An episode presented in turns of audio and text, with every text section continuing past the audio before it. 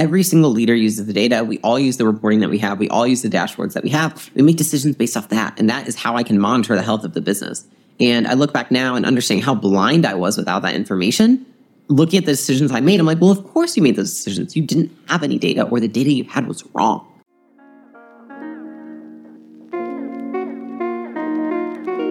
How do you create an unshakable business? I crossed $100 million in net worth by the age of 28. Now I'm growing acquisition.com into a billion dollar portfolio. In this podcast, I share the lessons I've learned in scaling big businesses and helping our portfolio companies do the same. Buckle up and let's build.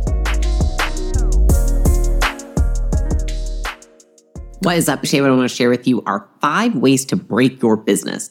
This actually came about because Alex and I were at dinner the other night with somebody and they were asking us, they're like, how do you grow your business? And this is obviously a question too that like, you know, when we're stopped by people and they're asking us things, they're like, can you help me grow my business? I just have a question about growing my business. And Alex and I like to actually frame this a different way. And we actually do this with each other a lot, which is, okay, well, if I wanted to break my business, what would I do? And then let's look at what the opposite of that looks like. And so I wanted to break down with you five things that I have done that have broken my business and what I've learned from them to then actually grow it from understanding those lessons and failures. Okay. So the first one is making changes in your business based off of emotion, intuition, opinions, rather than stats, data, etc., like survey data, statistics, your financials, all that jazz. And this is something that actually happened in, I, think, I want to say late 2018 which was we were at one of our quarterly meetups and we were talking about our pricing. And our team came to us and kind of sidelined the two of us and said, you know, we really think we need to reduce our prices. We just think that we're too high for the marketplace right now, et cetera, et cetera. And it was for one of our top level programs of one of our companies. And we had no stats, we had no numbers, we had no surveys done, we hadn't asked our clients. I mean, like who wouldn't want the product to be cheaper? Like that's ridiculous. So even if you ask, it's like people want it cheaper, faster, better, cheaper always. But instead, we just kind of listen to the opinions of others based on their gut intuitions. And a lot of them, their feelings like they just didn't know how to solve a problem. So they felt stressed about it and they wanted to solve it. And so we actually did reduce our prices. And instead of having happy customers, reducing churn, increasing our profit margins, everything actually did the opposite, which is we lost, you know, I want to say I don't know, I think maybe five or six million in top line that year because we cut our prices. Did it reduce churn? No. Did it increase customer satisfaction? No. And if I look back now and I look with the lens I know and having done like pricing workshops and reading books and such, it wasn't enough of a price increase to make it fucking different. it was just based on everyone's gut. They're like, maybe if we cut it by, you know, 15%, people are really gonna, you know, stick longer and they're gonna be happier and all that. And nobody gave a fuck. And so that was the first thing that I learned is if I ever see, or especially when we're advising an entrepreneur or CEO and they're making a decision, I'm like, where's the data to back this up? Okay, you want to hire this new position. Okay, you want to do this new customer flow. Okay, you want to start this new product line. Where did you acquire that information? Or is it just a emotional urge that you have, or it's a gut feeling that people on your team have? Like we cannot make decisions based on that. Now, when we make decisions, and even when we start our software company, we price that we did pricing surveys. We learned from uh, Patrick Campbell, who has a great little mini booklet on basically how to do this. And we rolled that out. And because of that, the business was very successful just based on the fact that we used a framework to figure out how to price our product. That is the first thing I would say is if you want to break your business, just go with your gut on what to charge, what to make decisions based off of. Don't use data, don't use statistics. The second thing that you would do to break your business is I would open up more product lines I would open up new levels of customer service and I would add more complexity without paying any mind to my infrastructure. Here's what I mean by this is that when we started Gym Launch, we had a team and there was a core team there, right? And then we decided that we were going to start Prestige Labs. Prestige Labs was fueled by Gym Launch essentially because it was they are products that you, the gyms sell through their facilities for the most part. When we're looking at that, you know, we're new and we don't understand all this and we're like, well, couldn't we just like split the teams? Like they can do like half Gym Launch and half Prestige Labs. And we didn't do that to the fullest extent, but we did do it with about 50% of the teams. We said, okay, you've got bandwidth, because they did. A lot of them had bandwidth. Take that other 50% of your bandwidth and work on this company. And what I learned through that process is that focus is more important than time. So uh, when it comes to teams, when it comes to employees, this is one of my biggest lessons of all time, is that they may have the time but they don't have focus or the bandwidth mentally to focus on two things. Now, if we start a new product line, if we add a new level of customer service, we have to look at what resources we have to acquire. You know, are we going to go hire people? How are we going to build this team? And how is it not going to take away from any of the existing resources we have in the company? And what you see a lot of the times with newer companies and where people break is that they just stretch the current that they have. And they're like, well, you have an extra 15 hours a week, 10 hours a week. Why would you not be able to focus on this? I'm able to focus on all of this. It's like, well, clearly you're not well enough because you're breaking your fucking business, right? and that's just the truth. Most people can't focus on multiple things. And especially if you are a newer business, there is a very small likelihood that you have the systems to even make it easy for someone to do multiple things at once. And so that is the second way to break your business is that you open up and you expand without adding the infrastructure needed, right? And so you split everyone's focus, even if they have the time, and you just can't do it. The third is that I would ignore my customers' feedback. Okay. And so when I say ignore my customers' feedback, I'll tell you a story about this, which is in 2018, we decided that we were going to invest in technology for Gym Launch. And that technology was going to be a CRM for gyms that helped retain customers. And it was proactive and it had some smart technology and all that jazz. And it was also going to upsell customers, it was going to sell them products, it was going to help with a lot of things. And during the, I want to say the eight month development process while we were amid doing this, a lot of our customers kept saying, they're like, you know, we just really want more leads. We just really want more customers. And at this point, the cost of Facebook ads were rising. And so for them to acquire customers, it was getting harder and harder. But we were working on this project, which was retention based. And so we get really far down this path. And I remember there was one customer, particularly, he was making like an uproar in the community. And so I actually ended up meeting with him.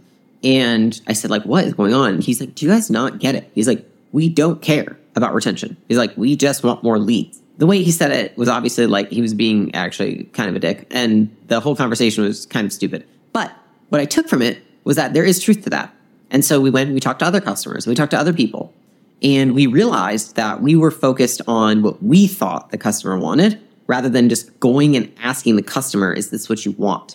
And a lot of the times, it's also not just asking the customer, the customers that are necessarily your best top customers, but it's asking all levels of customers that you have. Because if your top customers are only, you know, 4% of your business, then asking them is not going to be useful because the rest of the people just want more leads. And that was actually the case for us is that you know, our very top customers, which are a small percentage of the business, wanted the retention system, wanted the upsell system, etc. But most of our customers just wanted more leads. And so we would have saved a million dollars. We had just asked our customers, what do you want? rather than thinking we knew what they wanted for them. And so that was the lesson learned there. If you want to break your business, ignore your customers. If you would like to lose a million dollars like we did, ignore your customers. Don't get feedback before you start something.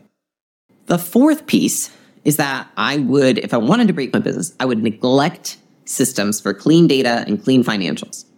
And this is something that I think in the beginning of business, I don't even think you understand what that looks like, and that's okay. But you have to bring in someone at some point who does. And I'll explain why that's very important. Is that we had I had known that we had issues in our you know our finance department for you know since the business had been conceived, and kind of you know was like, well, we're getting by, and it's just finance, and how important could it be? And and then it came to a season where I remember our finance team, I got the reporting one week and it was like all of a sudden churn had gone up to like it was like 27%. And I was like, what the hell? I was like, oh my gosh, should we call like an emergency meeting? We took an entire week trying to figure out what was going on. At the end of that week, what we found out was that someone had just entered the wrong reporting numbers and that our churn had actually been staying the same. and it was crazy because we were going to make some huge changes as a business. We're like, this is insane if it's happening like this. And for the next three months, as I then I started to realize that that department needed more infrastructure. But through that time, they were still feeding us all this false data. And so it felt like, you know, Alex and I knew that we needed to make database decisions and that the company needed to make decisions based off of surveys and metrics and numbers. And this, the department just couldn't keep up It couldn't provide it to us. We were just kind of shooting blind and we made some decisions that I think, you know, were not helpful to the business at all because we didn't have any data. And it's funny because then, you know, we brought in financial leaders, we turned around the finance department, and now it's like every decision is made off of data. Every single leader uses the data. We all use the reporting that we have. We all use the dashboards that we have. We make decisions based off that. And that is how I can monitor the health of the business. And I look back now and understanding how blind I was without that information. Looking at the decisions I made, I'm like, well, of course you made those decisions. You didn't have any data, or the data you had was wrong. And so if you want to break your business, Don't pay attention to the data. Don't make sure it's correct. And just, again, kind of like number one, use your gut to make decisions. Really good idea. And then lastly, number five is if I wanted to break my business, I would allow unexperienced people to hire always. And this is something that, as first company, Gym Launch, was growing really quickly. I literally didn't have the time in my calendar unless I, you know, sacrificed everything else in life, which I was already working 18 hours a day at that point. So it didn't really, I don't know what else you would sacrifice besides sleep, which, you know, I was like, eh, not, not going to happen. I was like, I have to teach other people to hire. And I did that, but I did it too much to an extent. I almost placed too much faith in them and it wasn't because I think that here's the thing is that it's good to trust people and hand that off to a, a competent leader or manager. But the key piece was that I handed off to inexperienced leaders and managers. And so I had inexperienced leaders and managers hiring. And what happened with that is that they overhired and they hired the wrong kinds of people for the business. The worst one was our marketing team. In 2018, you know, I let go of the director who had been in there, who was just too inexperienced to run the team and we were essentially running it, you know, behind him playing like puppeteer. When I really got to dive into the team, I was like, holy crap. I think that we had 17 people in that department. I ended up cutting it down to five. And it was because it was so inefficient. There was so much excess. And the team and the people that were hired were not the kind of people that were going to do well in our company. And so it's really funny because I, through the process, I felt terrible because, you know, anytime you go and you flip around department, you let people go, it just, you feel like shit. But I remember we had hired two graphic designers and it was like a month later and I'm looking in our Canva account and these graphic designers had been making like all our social media posts and all that stuff. And I'm in our company Canva and all of a sudden I see all these like purchases for all these posting things and I look and the damn graphic designer had literally been going to Canva and then purchasing their work in Canva with our company credit card and then presenting it like they'd done it.